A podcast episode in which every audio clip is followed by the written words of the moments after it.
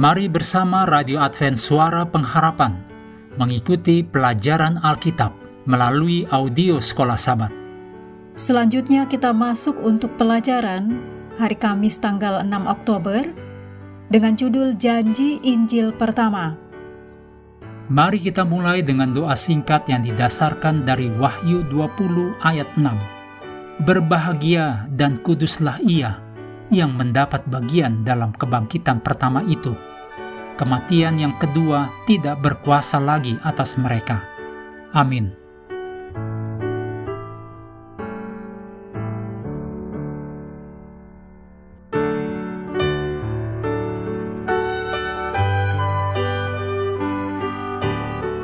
Mari kita baca kejadian 3 ayat 15 dan 21 yang berisi harapan bagi seluruh umat manusia.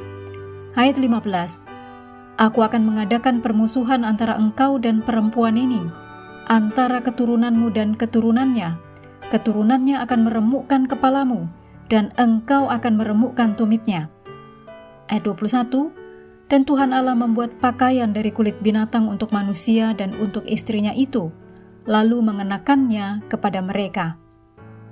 Kejadian pasal 3 menggambarkan tragedi mengerikan yang mengambil alih dunia setelah kejatuhan segalanya berubah, dan Adam serta Hawa dapat melihat perbedaan antara dunia sebelumnya yang kemudian menjadi berbeda. Namun, di tengah frustasi dan keputusasaan mereka, Allah memberi mereka kepastian untuk masa kini dan harapan untuk masa depan. Pertama, Allah mengutuk ular dengan perkataan akan pengharapan Mesias Allah menyatakan di dalam kejadian 3 ayat 15, Aku akan mengadakan permusuhan antara engkau dan perempuan ini, antara keturunanmu dan keturunannya. Keturunannya akan meremukkan kepalamu, dan engkau akan meremukkan tumitnya.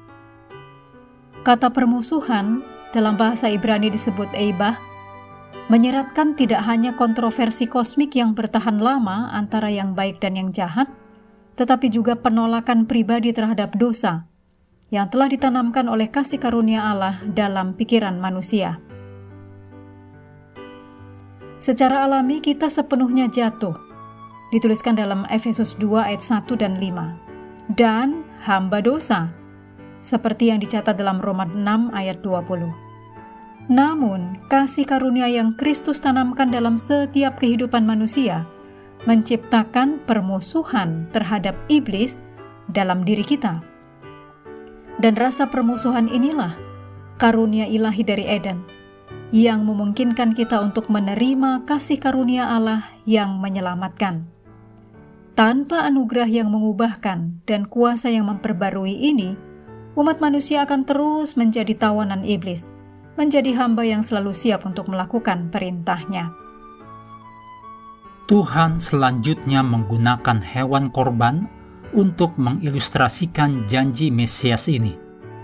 Demikian yang ditulis dalam Kejadian 3 ayat 21. Berikut ini kutipan dari buku The Story of Redemption, halaman 50. Ketika Adam, menurut petunjuk khusus Tuhan, membuat persembahan untuk dosa, itu adalah upacara yang paling menyakitkan baginya tangannya harus diangkat untuk mengambil kehidupan yang hanya dapat diberikan oleh Allah dan memberikan persembahan untuk dosa. Ini adalah pertama kalinya Adam menyaksikan kematian. Saat Adam memandang korban yang berdarah, menggeliat dalam penderitaan kematian, dia harus menantikan dengan iman kepada anak Allah yang digambarkan oleh korban yang akan mati sebagai korban manusia. Dua ayat berikut ini mengajarkan tentang apa yang pertama kali diungkapkan di Eden. 2 Korintus 5 ayat 21. Dia yang tidak mengenal dosa telah dibuatnya menjadi dosa karena kita, supaya dalam dia kita dibenarkan oleh Allah. Selanjutnya Ibrani 9 ayat 28. Demikian pula Kristus hanya satu kali saja mengorbankan dirinya untuk menanggung dosa banyak orang Sesudah itu ia akan menyatakan dirinya sekali lagi tanpa menanggung dosa untuk menganugerahkan keselamatan kepada mereka yang menantikan dia.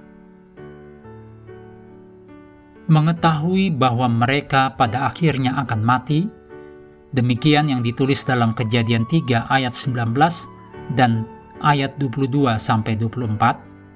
Adam dan Hawa meninggalkan Taman Eden. Tetapi mereka tidak pergi telanjang atau dengan penutup daun aram mereka. Demikian yang ditulis dalam Kejadian 3 ayat 7. Allah sendiri membuat pakaian dari kulit untuk mereka. Dan Allah bahkan mendandani mereka. Demikian ditulis dalam Kejadian 3 ayat 21 sebuah simbol kebenarannya yang menutupi. Demikian yang ditulis dalam Zakaria 3 ayat 1 sampai 5, juga Lukas 15 ayat 22. Oleh karena itu, bahkan saat itu, sejak awal di Eden, Injil telah dinyatakan kepada umat manusia.